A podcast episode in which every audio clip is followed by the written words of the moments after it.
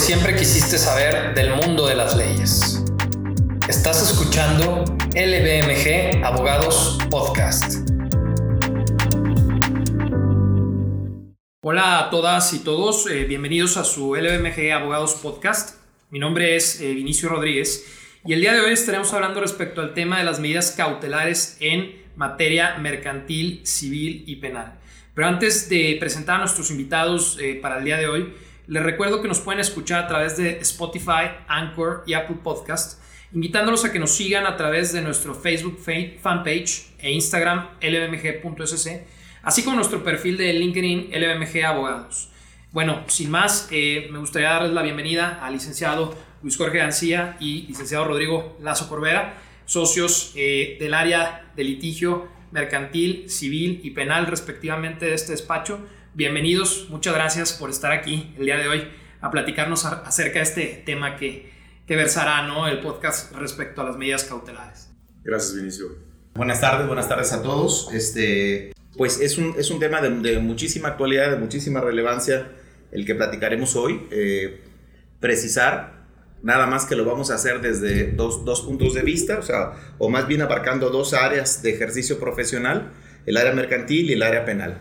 Eh, de alguna forma sentimos que hay un tronco común, una, una base, las, las medidas cautelares tienen un origen de, de, mucho tiempo atrás y tienen ciertos supuestos que al menos en principio se asemejan y naturalmente por la naturaleza de los bienes o, de, o los derechos que son materia de un juicio mercantil son muy distintos a los, a los bienes o a los sujetos jurídicos tutelados que son materia del área penal.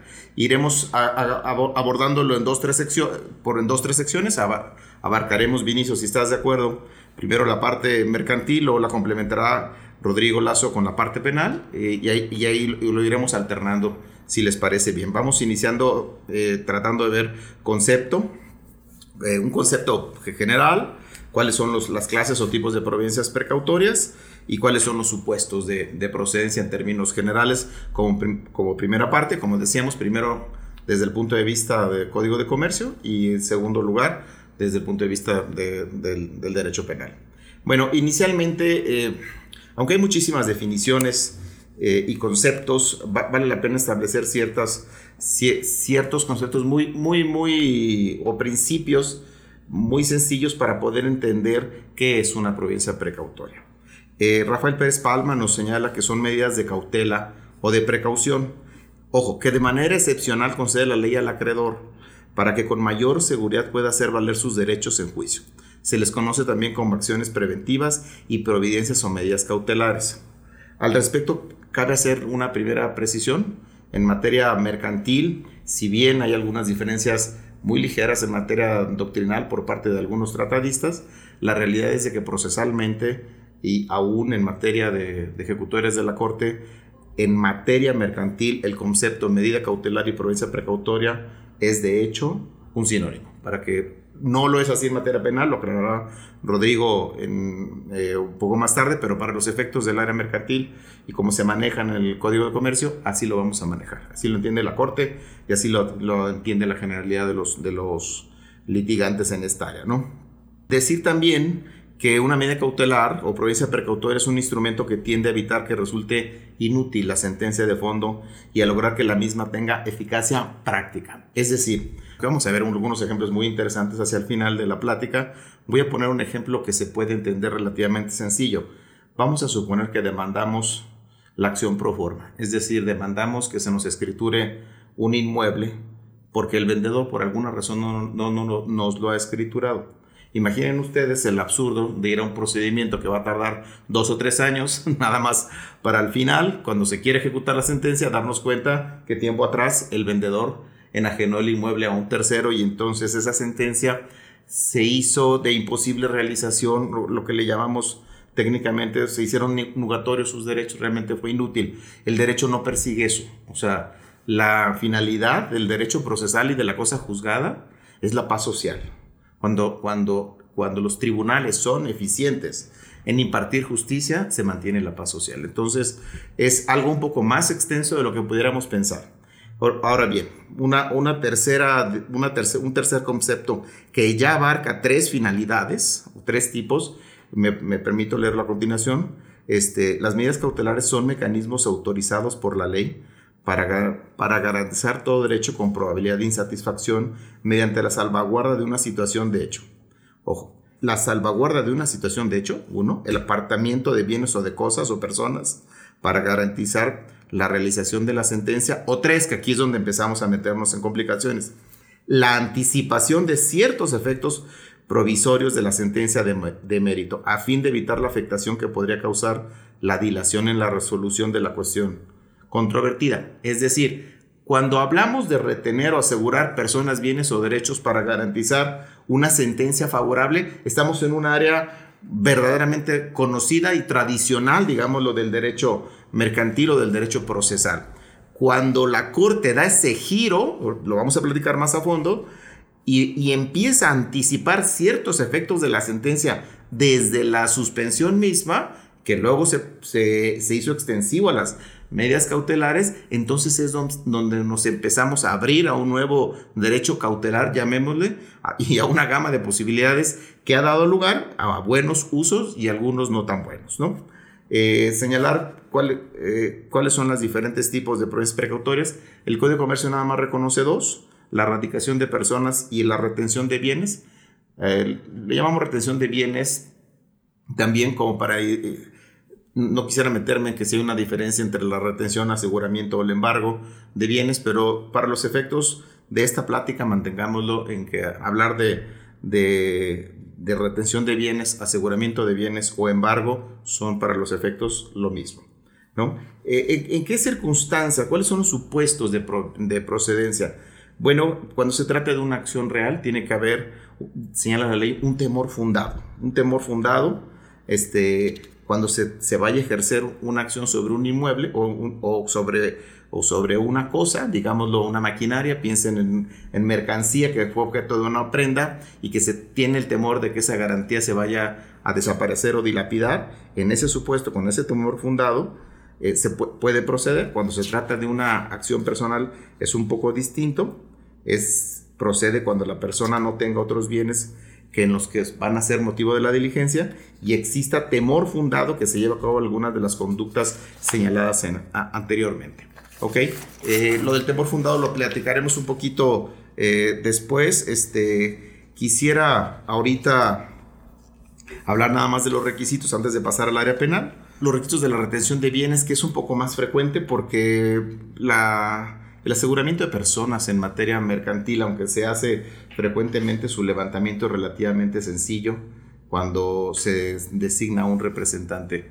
Que dice la ley debidamente expensado y debidamente expensado es que pueda hacer frente a, la, a una sentencia contraria y pues, que tenga los fondos. Y normalmente eh, nos pasamos por alto eso y siempre con, con designar un apoderado se levanta con facultades suficientes, debidamente instruido eh, se levanta el, el, el, arraigo, el aseguramiento de personas, así que en realidad no es tan común, sin embargo en materia mercantil sí es bastante común eh, la, retención de bienes. Eh, evidentemente como es materia mercantil, lo primero que requerimos probarle al juez es que exista un, un derecho de crédito, ese crédito debe ser líquido y exigible. Expresar el valor de las prestaciones y las razones por las cuales efectivamente tú tienes el temor fundado de que los bienes en los que van a ser objeto, ya sea de la acción real o la personal, puedan ser dilapidados o, escondidos, ¿no? Este, no hay tanta necesidad de, acreditar el temor fundado cuando se trata de bienes fungibles, entiéndase el dinero, porque evidentemente son, cosas que de las que se puede disponer relativamente fácil y entonces la ley presume que de esos bienes sí se pueden dilapidar. Cuando se trata de bienes fungibles, entiéndase mercancía o dinero. Es decir, hay muchísimos temas y la, el Código de Comercio le dedica algunos artículos del 1168 al 1189 que no, no, no, creo que es objeto de, de, nuestra plática entrar a detallarlos, pero sí hay dos conceptos que doctrinal, jurídica y, este, y también por antecedentes de, de, de, ejecutorias de la Corte eh, deben de proceder para que, para que proceda una medida cautelar, valga la redundancia. Uno es el, el la apariencia de buen derecho, el fumus boni juris, y otro es el peligro en la demora. Es decir, el juez de una simple y sencilla lectura él debe de advertir, por eso le llama el fumus boni juris, el, el, buen olor del derecho. El juez debe hacer un análisis preliminar sin prejuzgar de que esa persona efectivamente tiene un derecho que debe ser tutelado y debe ser mantenido de ahí a la sentencia, para preservar la materia del litigio, para garantizar las resultas del, del, asunto. Y también debe, debe concluir que el peligro en la demora, demora el periculum in mora, debe ser muy grave si él no concede esa providencia precautoria. Entonces, si de la petición de la providencia precautoria o medida cautelar se desprende la apariencia del buen derecho y el peligro en la demora, normalmente, con algunos requisitos procesales que estaremos viendo en el siguiente capítulo, el juez concede la, concede la, la providencia, con algunos lineamientos y sujeto a ciertas condicionantes. Sí, muchas gracias, licenciado. Digo, a manera general entendemos que es una figura que aparece en el litigio para poder resguardar la materia o la pretensión ¿no? del procedimiento, porque si a final de cuentas se lleva a cabo eh, todo lo que es el trámite del procedimiento y no se logra eh, salvaguardar ese derecho, pues a final de cuentas eh, va a ser tiempo perdido, ¿no? Que es lo que tenemos que observar y tener mucho cuidado. licenciado Lazo, ¿podría platicarnos del concepto desde un punto de vista eh, penal, también guarda esa similitud referente a que busca resguardar la materia, la pretensión y también preguntarle si se ocupa precisamente en esa ponderación de la apariencia del buen derecho con el peligro de la demora. Sí, claro. Gracias, Vinicio, y un gusto saludarlos a todos. Eh, aquí de nuevo en el podcast de LBMG Abogados. Eh, muy contento de estar de nuevo con ustedes. pues miren, curiosamente en materia penal, eh, eh, las medidas cautelares, las providencias precautorias y las medidas de protección guardan similitud en el origen y en algunos de los objetivos que se buscan con las medidas cautelares en materia eh, civil y mercantil, pero en realidad hay una distinción muy muy clara respecto de los objetivos, respecto de los, de los efectos que se busca al imponer medidas cautelares o providencias precautorias o medidas de protección, inclusive los requisitos y los formalismos para poder dictar unas u otras. Entonces simplemente me, voy a permitir eh, hacer una, una, referencia al concepto que debemos de tener de medidas cautelares en materia penal.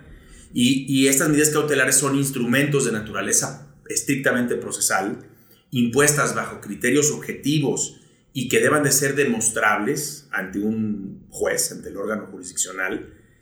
Y ello de manera provisional, las, las medidas cautelares, las provisiones precautorias y las medidas de protección siempre tendrán un carácter provisional.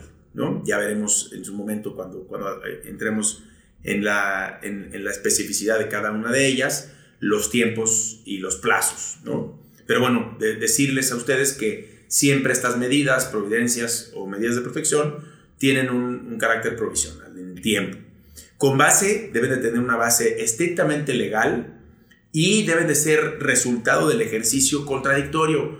¿Por qué es importante esto en, materia penal? Como todos lo saben, desde el año de 2016, eh, junio de 2016, entró en vigor el nuevo sistema de justicia penal en México de manera ya generalizada, porque es una reforma de 2008 eh, con una vacatio legis de 8 años y que se fue implementando paulatinamente en algunos estados, en algunos eh, distritos, pero eventualmente llegó el, el, año de 2016, de junio de 2016, y se implementó de manera generalizada y en todos los estados.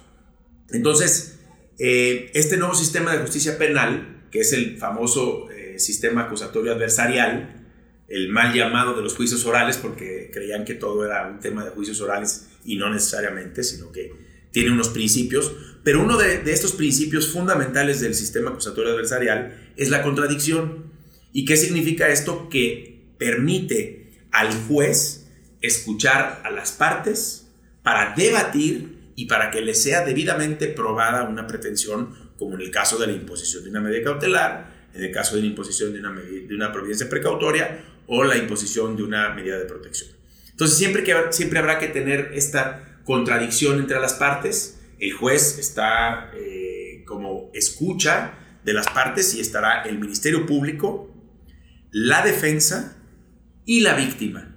La víctima puede estar eh, directamente o personalmente atendiendo a la audiencia, o puede estar representada por el asesor de la víctima, que normalmente es un abogado, normalmente es un abogado con, con eh, antecedentes y conocimientos de, de derecho penal, y entonces estarán las partes frente al juez discutiendo y debatiendo la procedencia, primero la solicitud naturalmente, y luego la procedencia, y luego su imposición de medidas cautelares, providencias precautorias o medidas de protección.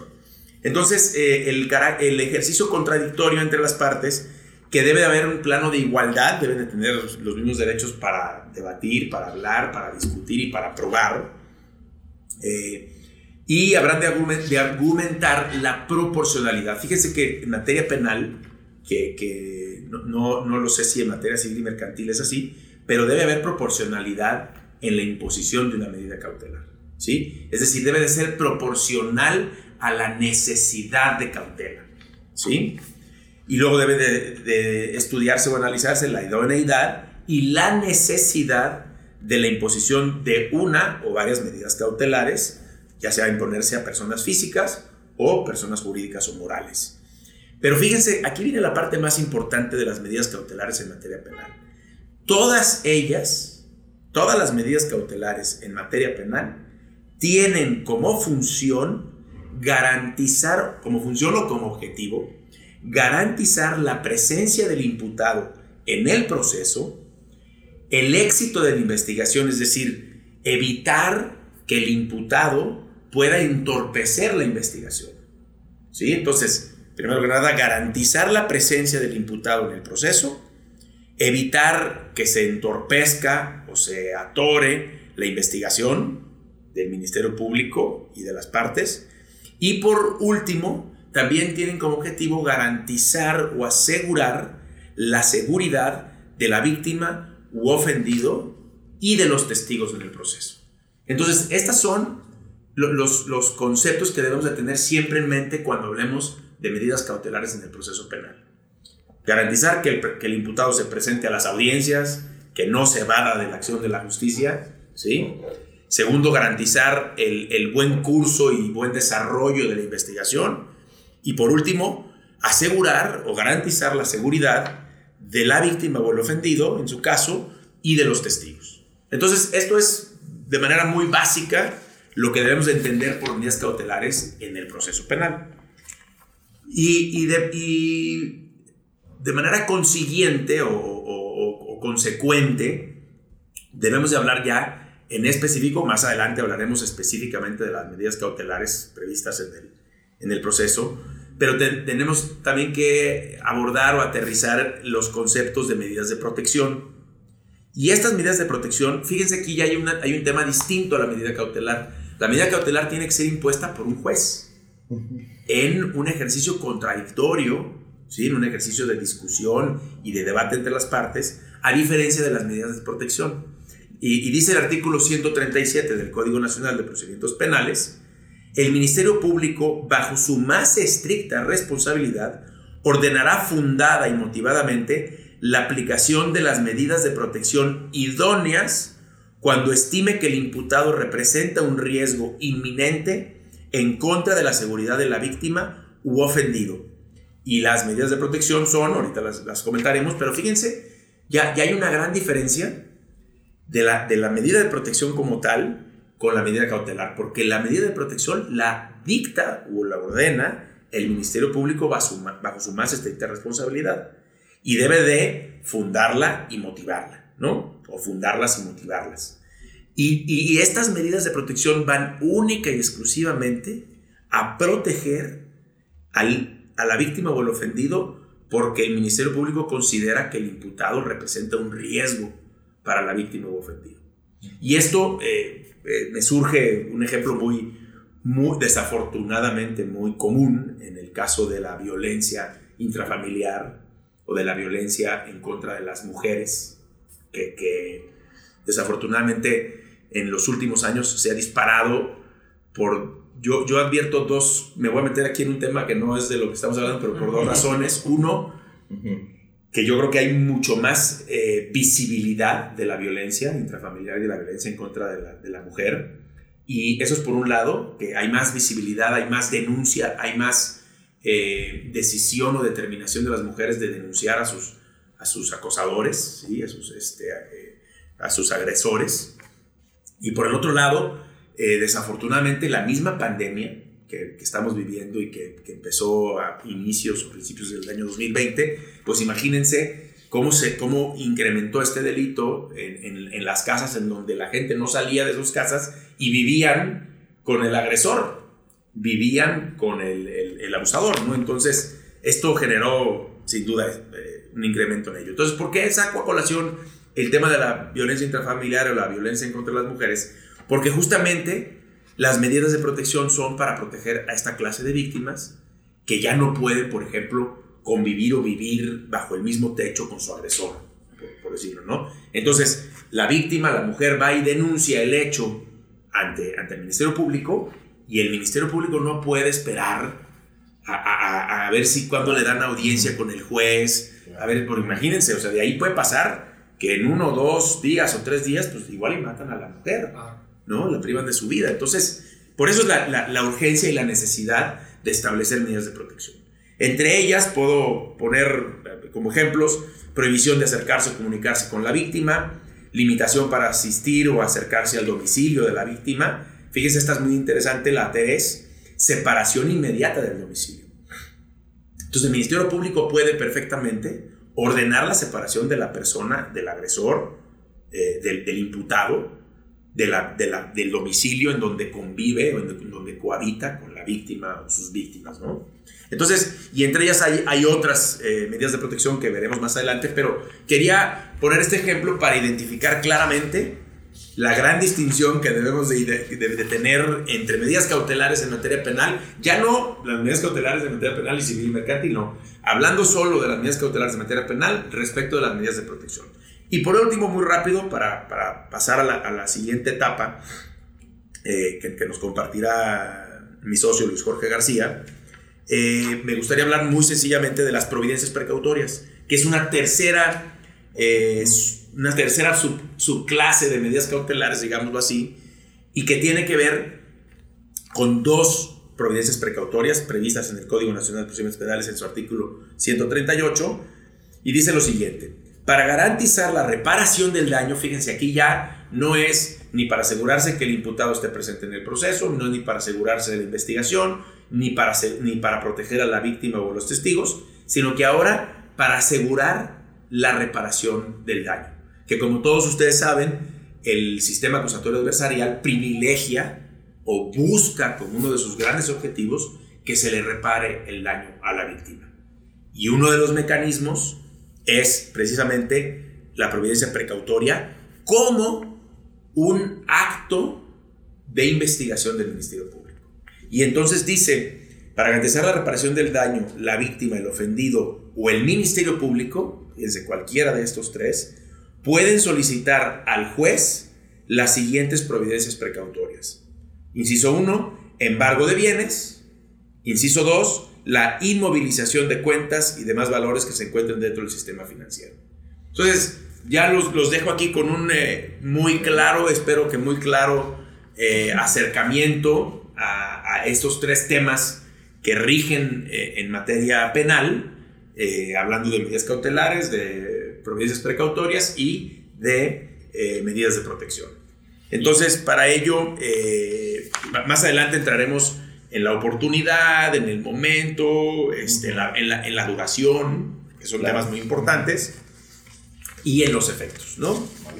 Muy interesante la diversidad que hay, ¿no? De medidas cautelares en materia penal, porque no solo van enfocadas a poder resguardar esa pretensión o fondo en los procedimientos, sino que pudiéramos decir que no son secundarias, sino que son accesorias y van encaminadas precisamente a ponderar el peligro en la demora, como se mencionaba, y para poder asegurar que tenga un fin el, litigio como tal, ¿no? Entonces, muy interesante toda esta variedad. El eh, licenciado Luis Jorge, ¿pudiera usted hablarnos un poco acerca de lo que es el procedimiento para obtener estas medidas cautelares, así como su respectivo trámite? Sí, como no, Vinicio. Buenas tardes de nuevo. Este, quizá deberíamos incorporar, Vinicio, Rodrigo, al final, un tema que ha sucedido en los últimos años en la práctica profesional, que es la duplicidad. Ahora que hablabas de la separación de, personas del hogar o el aseguramiento de bienes este, o la restitución de bienes son, son providencias que rozan el, área, el área mercantil y que en efecto en la, en la práctica nos ha tocado advertir en los últimos tiempos que se preparan simultáneamente, no siempre con, con muy, buenas, con muy buena intención, las dos tipos de medidas. Entonces quizá valga la pena abordar ese tema al final. De la tramitación, eh, tramitación y sobre todo fianza, Vinicio, que es un tema importantísimo. Platicábamos en el segmento anterior de los registros para la retención de bienes que vienen señalados específicamente en el artículo 1175. Ya, ya, ya, platicábamos de ellos, que es probar la existencia de un crédito líquido y exigible, expresar el valor de las prestaciones, las razones por las cuales tienes temor fundado, garantizar este, los daños y perjuicios que puedas eh, generar a tu contraparte. Eh, y vienen ahí el artículo 1175. ¿Cómo, ahora bien, cómo se tramitan? Bueno, existiendo estos requisitos, habiendo un temor fundado, garantizando, pidiéndola, exponiendo las razones, la tramitación cambia un poco si se trata de un acto prejudicial, porque hay, que recordar que las provincias precautorias en materia mercantil se pueden decretar junto con la demanda o dentro del juicio o, en forma previa, como acto prejudicial. Es decir, podemos promover un acto prejudicial consistente en una providencia precautoria a condición de que una vez ejecutada esa providencia, eh, eh, presentemos la demanda dentro de los siguientes días. ¿no? Eh, en ambos casos se decretan de plano. Lo que pasa es que tenemos una divergencia ahí aparente en el artículo 1177, cuando señala que si es como acto prejudicial, se decretan de plano. De plano es sin mayor trámite y, sin y obviamente sin audiencia la contraria.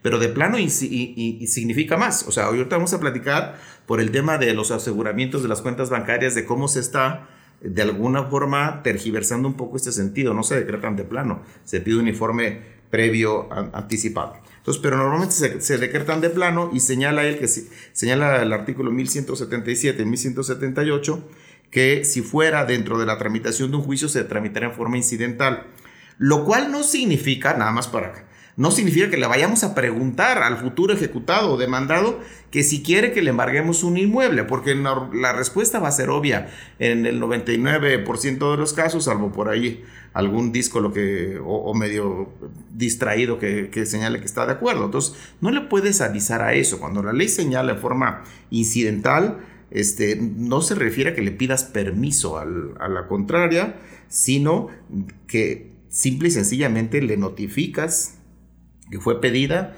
decretada y está haciendo materia de ejecución una providencia precautoria en su contra, por las razones que se hubieran actualizado de las que ya hablábamos antes cuando vimos el contenido del artículo 1175. Estas providencias precautorias pueden ser objeto de una reclamación que ha dado, eh, ha dado un poquito de dolores de cabeza porque se ha utilizado mucho en la práctica para desvirtuar los amparos y las apelaciones que recaen en contra del decretamiento de una medida cautelar en materia mercantil, señalando que tendríamos que ir primero a ese incidente de reclamación de la providencia precautoria. Este, ya lo abordaremos con un poquito más de detalle adelante. Eh, lo de la fianza es importante, o sea, tiene que garantizar el promovente bajo su más estricta responsabilidad los, los, los posibles daños y perjuicios. Entonces, ¿Qué, es la, ¿Para qué es la fianza? Primero hay que entender para qué es la fianza y también tenemos que entender para qué es la contrafianza. Son dos supuestos distintos donde se tutelan dos derechos distintos. Eh, el artículo 1175 señala que el monto de la garantía, es decir, la fianza, deberá ser determinado por el juez prudentemente, prudentemente, con base en la información que se le proporcione y cuidando que la misma sea asequible para el solicitante. Entonces, esto de alguna forma fue objeto de una reforma reciente, eh, vino a cambiar un poco la dinámica de, de, las fianzas. Normalmente en materia mercantil eh, había una, una, rigidez brutal, o sea, si no se trataba antes del embargo, hoy la retención de bienes o, o el aseguramiento de personas no te concedían ninguna medida cautelar eh, las fianzas eran del 10% de lo reclamado casi por regla general. Este, y eran, realmente era muy estricto, que te pedían tres testigos, porque la, luego, sí, sí, por ahí tuvimos un asunto donde eh, pedimos la, que se denunciara a la Corte eh, como una violación al derecho a la jurisdicción de los tres testigos, por cierto, porque, o sea, entonces te, topabas con que era un camino de subida bastante, bastante fuerte, siendo el de la fianza los principales. Con esta reforma cambió un poco, la asequibilidad de la fianza significa que sea accesible, o sea, que no se te viole el derecho a la jurisdicción a ir a tribunales bajo el amparo de la forma. bajo el amparo del requisito legal, bajo el pretexto de así señala la ley. Entonces, esto dio eh, eh, lugar a que realmente se empezara a abrir el tema de la fianza y estudiarse un poco más eh, de exactamente qué quieres proteger. Cuando, cuando te señalan el requisito de una fianza, tú estás garantizando, hay que entender que estás protegiendo en cada caso. El juez está protegiendo los posibles daños y perjuicios que el promovente le cause al ejecutado, al, al que va a ser materia de un embargo, de un aseguramiento de una retención de bienes, ¿no?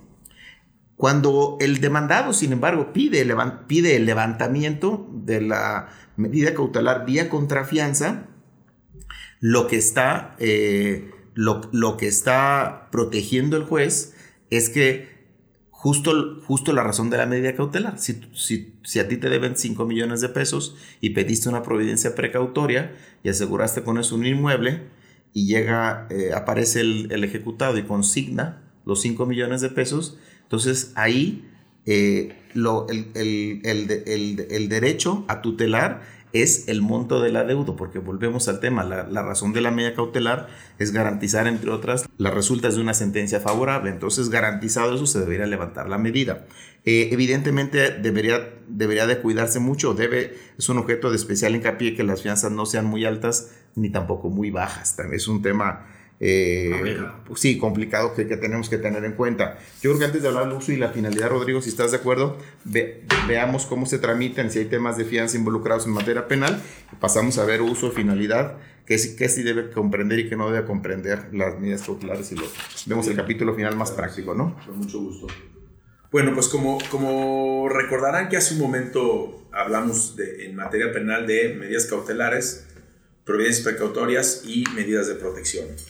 Entonces, bueno, me voy a ir de abajo, donde yo lo veo así, de abajo hacia arriba en términos de, trascendencia, gravedad y efectos de, estas tres eh, providencias.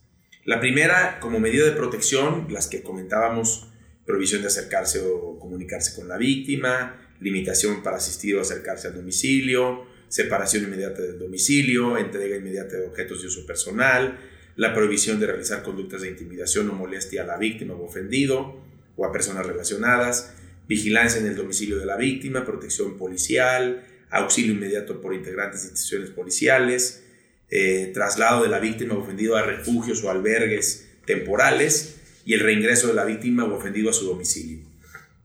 Estas como medidas de protección eh, son las que yo comentaba hace un momento que puede y debe decretar el Ministerio Público de manera inmediata, eh, una vez que tiene conocimiento de, los hechos presumiblemente delictivos y del imputado y de la víctima, y debe de, ordenarlas eh, bajo su más estricta responsabilidad, como yo les decía, y tendrá que fundar y motivar. Y eh, esto lo puede hacer el Ministerio Público en cualquier momento, pues desde, el momento en que tiene conocimiento de los hechos presumiblemente delictivos, pero hay un requisito dentro de nuestro Código Nacional de Procedimientos Penales que dice que dentro de los cinco días siguientes a la imposición de las medidas de protección previstas en la fracción 1, 2 y 3, solo en esos casos, y, me vuelvo a referir a las fracciones 1, 2 y 3, prohibición de acercarse o comunicarse con la víctima o ofendido, limitación para hacer, asistir o acercarse al domicilio de la víctima y la separación inmediata del domicilio, en estos tres casos, el Ministerio Público tiene que eh, acudir ante un juez para celebrar una audiencia en donde el juez deberá de analizar la, la imposición de las medidas de protección y en su caso cancelarlas, ratificarlas o modificarlas. Pero solo en estos tres supuestos, es decir, solo en las fracciones 1, 2 y 3, el Ministerio Público tendrá que acudir con el juez para que revise el dictado de esas medidas de protección y en su caso las ratifique, las modifique o las cancele. ¿Ok? Esto es por lo que vea las medidas de protección. por lo que ve a las providencias precautorias, que como hablábamos hace un momento, las providencias precautorias tienen un objetivo de garantizar o resguardar la posible reparación del daño a, la víctima o al ofendido, estas sí eh, de manera eh, necesaria se tienen que discutir e imponer en audiencia ante un juez de control. ¿sí? ante el órgano jurisdiccional, y eh, que son el embargo de bienes y la inmovilización de cuentas y demás valores que se encuentran dentro del sistema financiero. Esta es una solicitud que hace el Ministerio Público a la autoridad judicial, al juez de control, para que se eh, impongan o determinen o determine la imposición de estas providencias precautorias, que son el embargo de bienes y la inmovilización de cuentas y valores.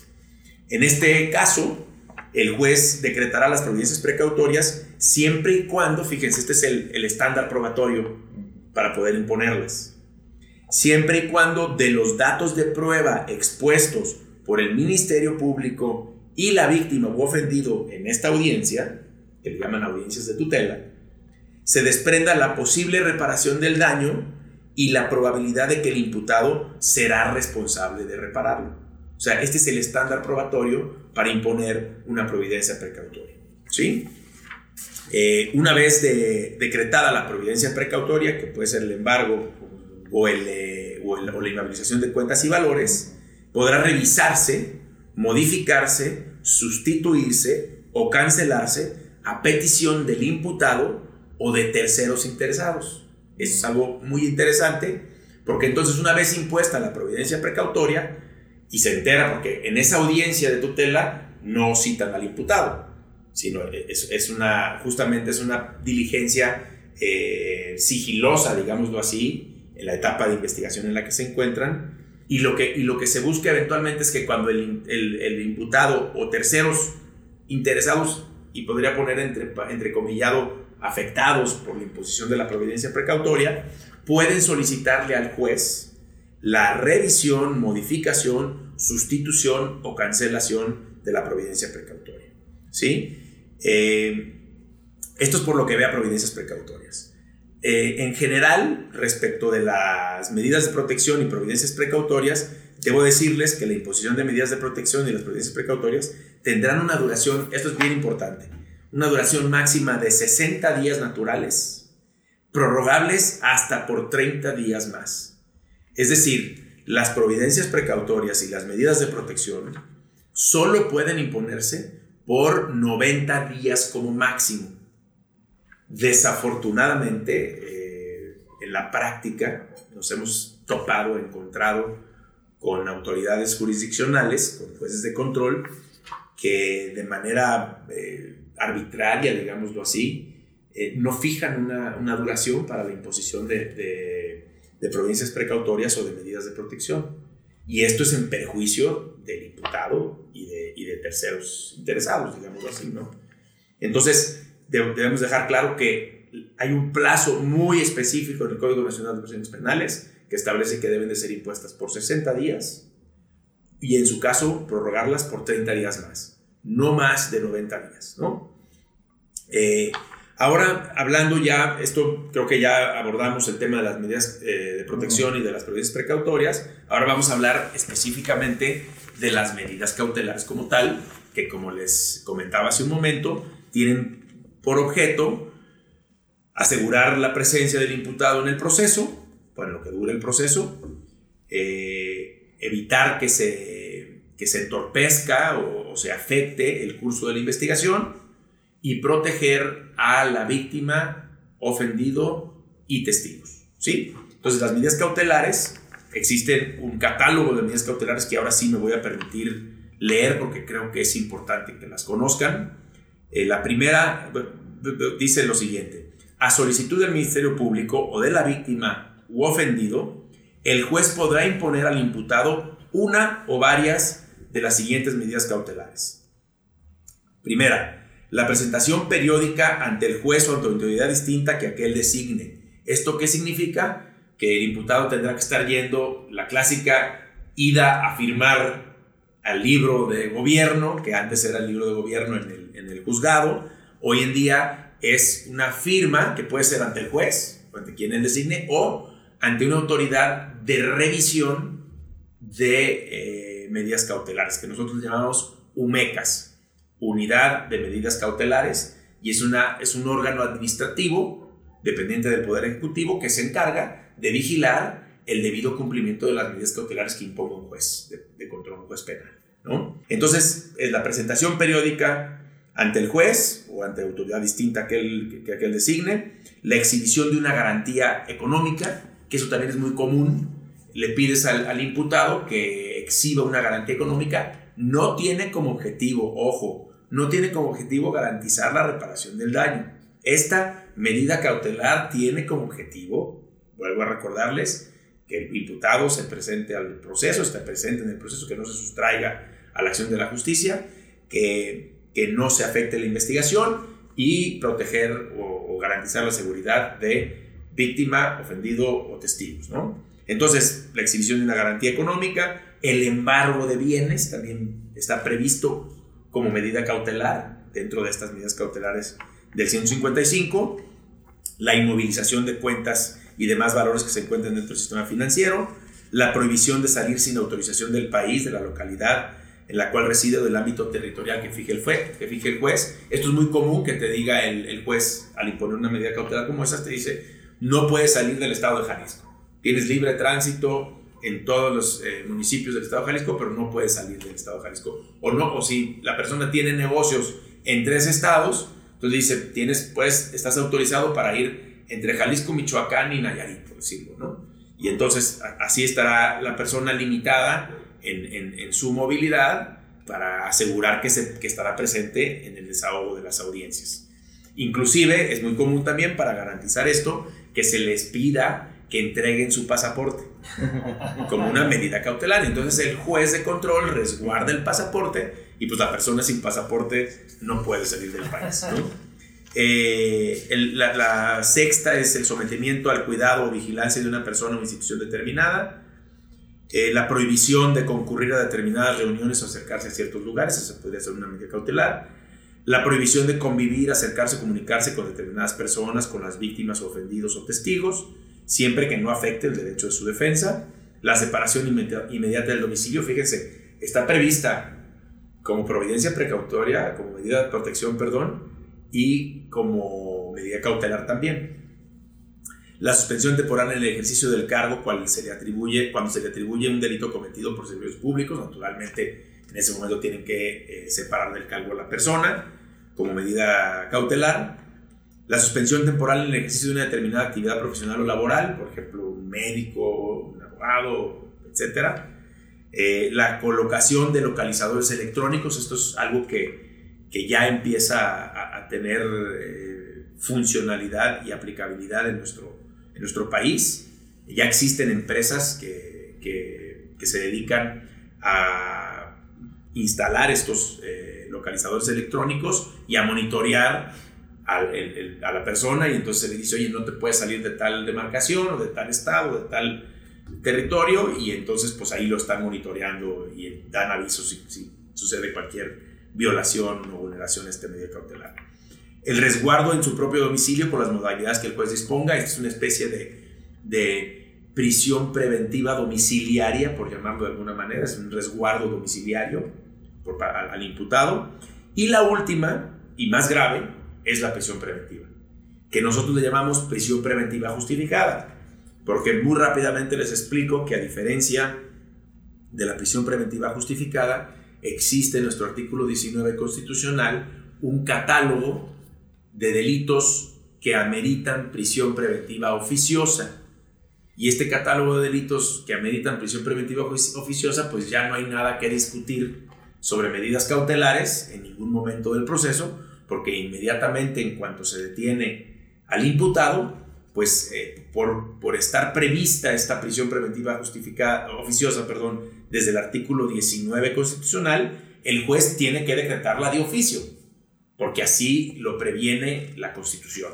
Y hay un catálogo que desafortunadamente, este catálogo debería de ser de excepción, es decir, excepcionalmente algunos delitos sean considerados de prisión preventiva oficiosa, pero desafortunadamente nuestros legisladores, tanto locales como nacionales, se han puesto de acuerdo para ir modificando y creciendo este catálogo que hoy en día ya se parece mucho al catálogo de los delitos graves del viejo sistema inquisitivo mixto. ¿no? Entonces, bueno, muy rápidamente, para, para, terminar de aterrizar el concepto de medidas cautelares y la procedencia, eh, el juez podrá imponer medidas cautelares a petición del Ministerio Público o de la víctima o ofendido en los casos previstos por este código cuando, concurran las siguientes circunstancias. Y dice, formulada la imputación, es decir, la imputación se formula en la audiencia inicial, el propio imputado se acoja al término constitucional, ya sea este de una duración de 72 horas o de 144, según sea el caso. Entonces,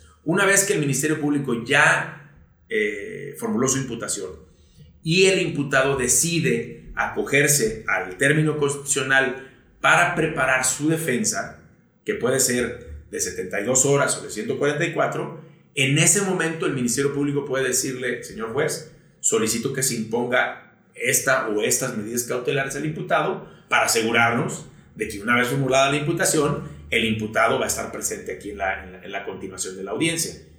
Y entonces ahí se ponderará, se debatirá eh, qué medidas cautelares son procedentes y siempre se debe de buscar que sean las menos lesivas para el imputado. Ahorita lo vamos a comentar. Pero bueno, ese es el primer supuesto. Y el segundo supuesto en que procede la imposición de medidas cautelares es cuando se haya vinculado a proceso al imputado. Es decir, una vez que se resuelve, ya sea en la audiencia inicial, justo después de la formulación de imputación, si no se acoge al término, ahí resuelve el juez y sus opciones son vincular a proceso o no vincular a proceso. Si el juez decide vincular a proceso al imputado, inmediatamente se entra o se inicia la discusión respecto de la procedencia e imposición de medidas cautelares. Esto es en la audiencia inicial, ¿no?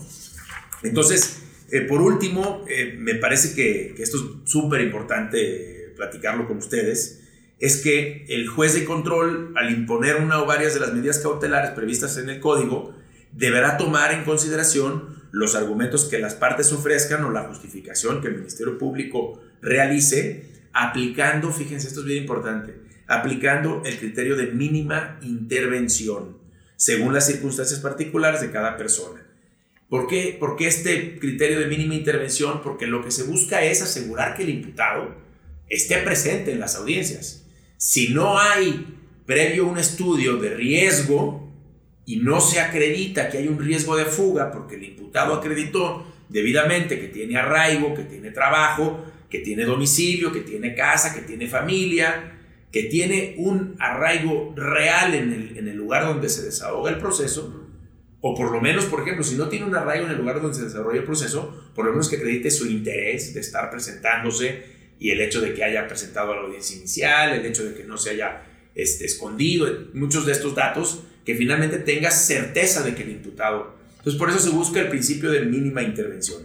Y eh, esto es habiendo hecho este análisis o evaluación del riesgo, que esas evaluaciones de riesgo los hacen justamente quienes les comentaba hace un momento, las UMECAS, las unidades de medidas cautelares.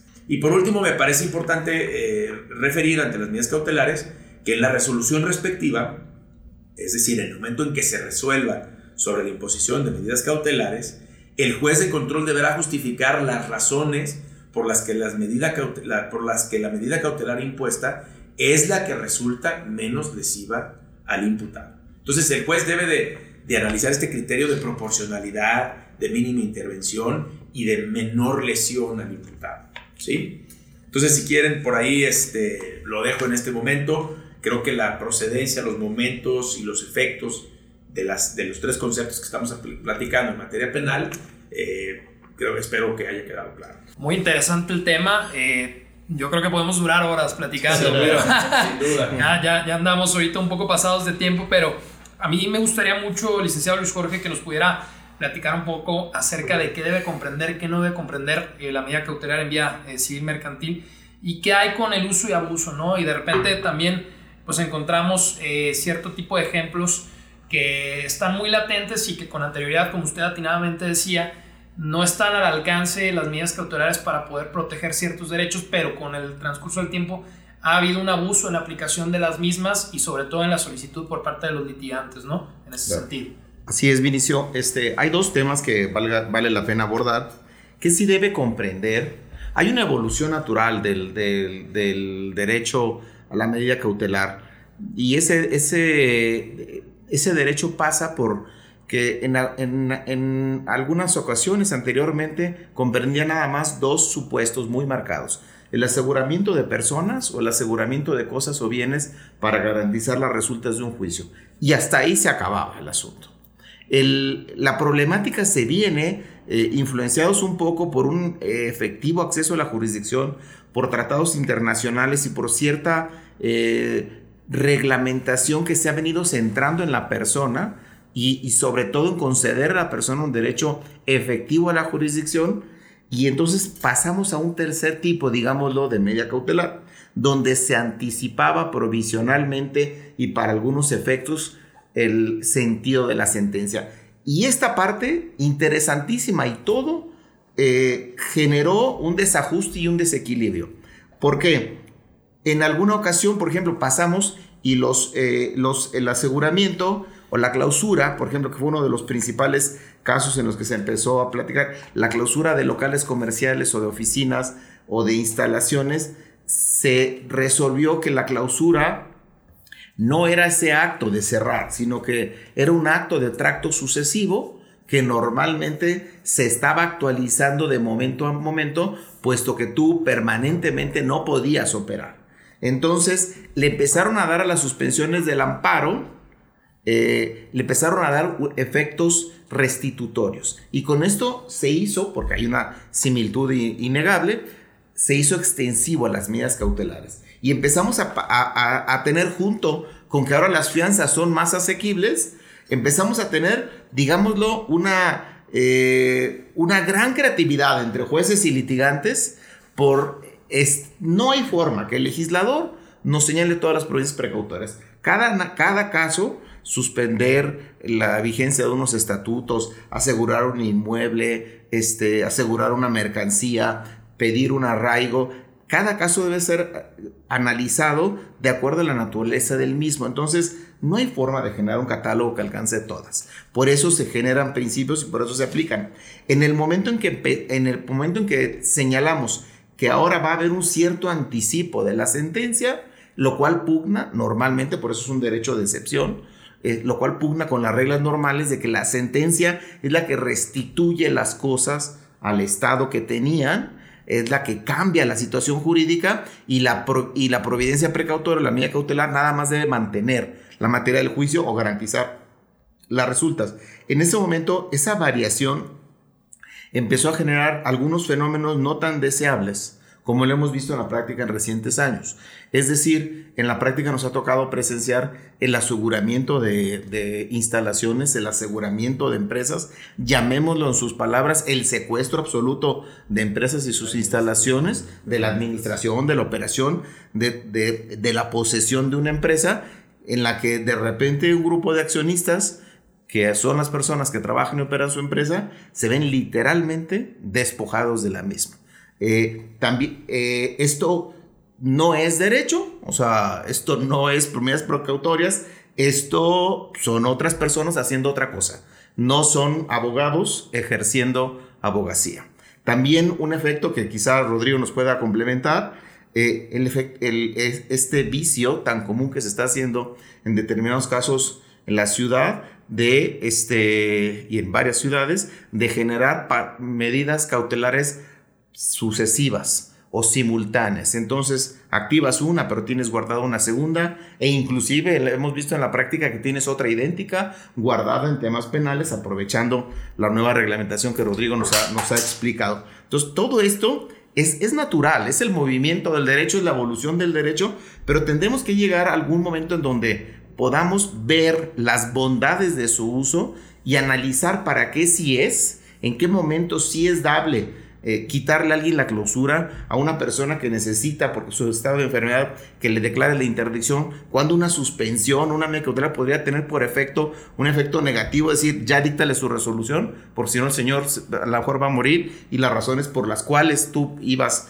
a, pedir la interdicción ya no van a ser necesarias. Tenemos que entender eso como una forma para evolucionar y generar que las providencias precautorias sirvan de manera eficiente para lo que fueron creadas. Por último, pequeño tema que también este, Rodrigo lo, podrá complementar. Anteriormente el aseguramiento de las cuentas bancarias era un tema prácticamente imposible en la, eh, en, la práctica profesional en materia mercantil tenías que señalar la cuenta. Inclusive teníamos aquí en el estado algo, una diligencia que nadie en otro estado entendía, ni nosotros tampoco los que estamos aquí, que se llamaba la traba real, que era el señalamiento concreto y tener a la vista específicamente un, bien o un derecho para entonces señalarlo eh, específicamente. cuando se trata de una cuenta bancaria esto es más complicado. El, gobernado no tiene por regla general acceso a las cuentas bancarias. Eh, ¿Qué sucedía? Entonces, rara vez tenías la cuenta, la señalabas, alguna vez te pedían inclusive estados de cuenta que no podías obtener, hay un secreto bancario consignado por el artículo 142 de la ley de instituciones de crédito y de repente aparece una, jurisprudencia por contradicción de tesis donde avala una práctica mediante la cual especialmente los bancos, este, de una forma eh, un poco extrema, te aseguraban todas las cuentas bancarias que tuvieras en el sistema financiero mexicano y ni siquiera señalaban ninguna de ellas, lo cual violentaba la, idiosincrasia de tener, que el embargo recaer, recaer sobre, bienes específicos y, señalados, ¿no?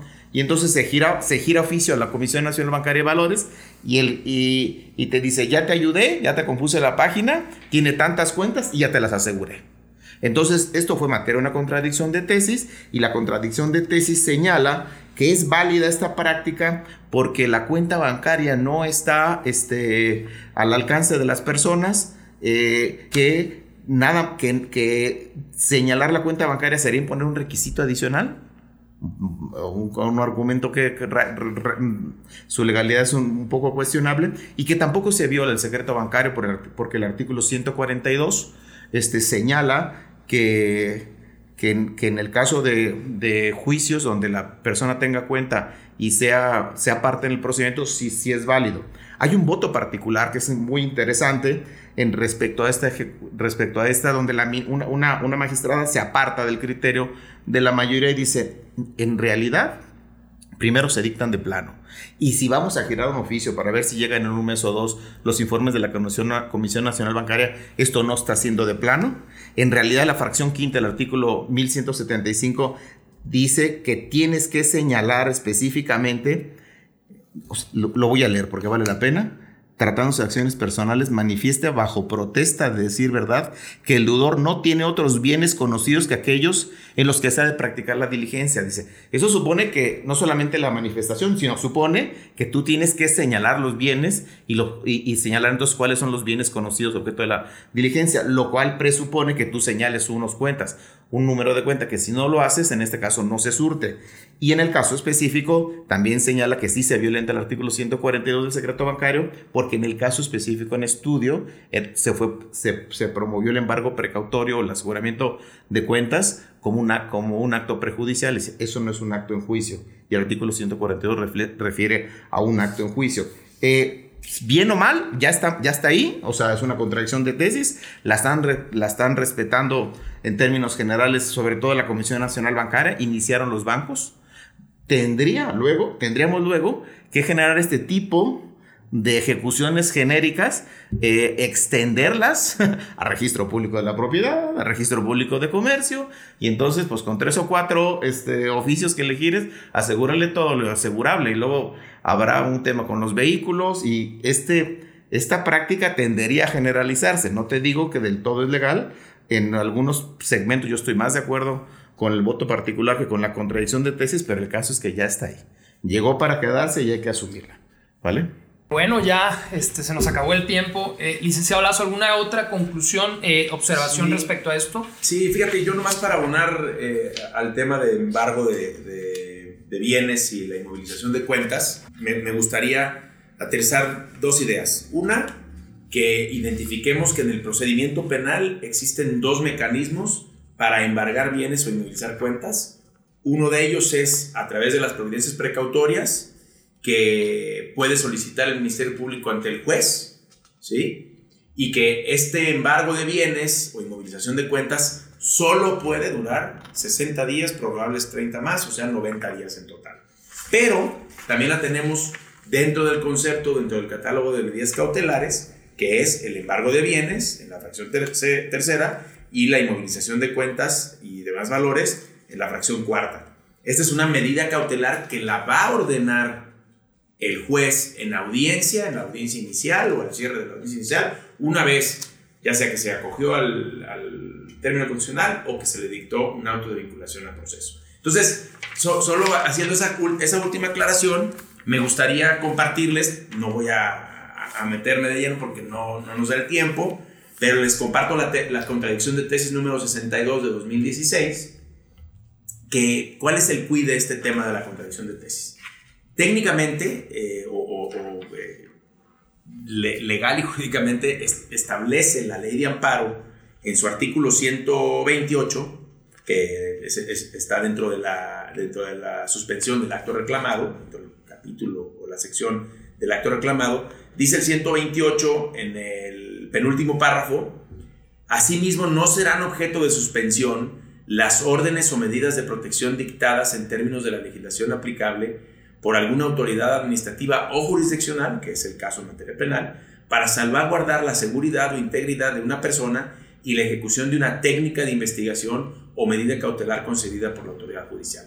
Eso es lo que dice la ley de amparo. Entonces, si lo vemos así a rajatabla, eh, pues diríamos no procede. O sea, aunque te vayas al amparo, que, estás en todo tu derecho de, acudir a la, a la, instancia jurisdiccional federal de, de, la ley de amparo, pues no va a proceder tu, tu suspensión, ¿no? Sería decretada la suspensión. Pero fíjense Qué interesante lo que resuelve esta contradicción de tesis y con eso termino, la 62 de 2016. Dice, lo que atiende a lo establecido en el artículo 107, fracción décima, primer párrafo de la norma fundamental, refiriéndose a nuestra Constitución, en tanto establece que debe ser el juzgador quien determine si en cada caso concreto la naturaleza del acto permite o no su suspensión. Está yendo en contra de, esta, este 128 penúltimo párrafo, no, no yendo en contra, está interpretando y dándole arbitrio al juez de distrito para que una vez establecido ello, determine si la concede o no, para lo cual deberá, fíjense otra vez aquí vienen estos conceptos, ponderar la apariencia del buen derecho y el peligro en la demora con el interés social. O sea, para que vean cómo sí eh, tenemos una puerta, una ventanita abierta por ahí en el juicio de amparo para impugnar en vía de amparo la imposición de una eh, providencia precautoria, medida, providencia precautoria o, medida cautelar, como es el caso de la, del embargo de bienes y el aseguramiento de cuentas. Creo que esto es fundamental y con eso me gustaría cerrar mi intervención. Muchas gracias, Vinicio. No, muchas, Muchas gracias, licenciado Lazo. Licenciado Luis Jorge, eh, también usted su conclusión en cuanto a la vía mercantil y civil. Bueno, eh, que dado, dada la duración y naturaleza de un juicio, realmente es legítimo pensar en las provincias precautorias, son necesarias. En México los, los procedimientos mercantiles duran años, entonces sí es necesario eh, en ciertas ocasiones garantizar, con una, garantizar las resultas de un, de, un, juicio, asegurar cosas o inclusive anticipar en parte. Este último componente, como ya lo hemos visto, genera las problemáticas que hemos visto. Las, el sistema de medidas cautelares se ha venido, digámoslo así, flexibilizando, se ha venido haciendo humano. Y eso me parece a mí en lo particular algo muy loable y muy legítimo. Es algo que lo que debemos usar, lo que tenemos derecho eh, legal y constitucionalmente y quizá deberíamos eh, el día de mañana entrar en razón, habiendo pasado de un sistema demasiado flexible, inflexible, perdón, a un sistema donde la, creatividad y a veces la creatividad no de muy buena fe se premia además, tendríamos que suprimir estas ciertas prácticas inadecuadas para, para entonces realmente dejar nada más la provincia precautoria en su estado puro y natural, que es asegurar que la eficacia del derecho cuando se va cuando se acude a tribunales. ¿ok? Muchas gracias, licenciado Luis Jorge, y gracias, licenciado Lazo. Creo que más que una exposición, fue una charla muy amena y sobre todo eh, de mucha utilidad, ¿no? Para poder comprender los conceptos y cómo tienen ciertas semejanzas, semejanzas perdón, y, ciertas diferencias, por supuesto, en base o razón a su especialización. Eh, pues muchas gracias por su tiempo y por, por acompañarnos el día de hoy. Y pues eh, nada más agradecerles obviamente a los radioescuchas eh, señalarles que eh, nos pueden seguir escuchando a través de las plataformas de Spotify, Anchor y Apple Podcast. Y pues también invitarlos a que continúen siguiéndonos en nuestras redes sociales de Facebook e Instagram con el usuario lbmg.sc, así como nuestro perfil de LinkedIn LBMG Abogados. Eh, nos vemos en el siguiente capítulo. saludos a todos. Acompáñanos en el siguiente episodio de LBMG Abogados Podcast para seguir aprendiendo sobre leyes.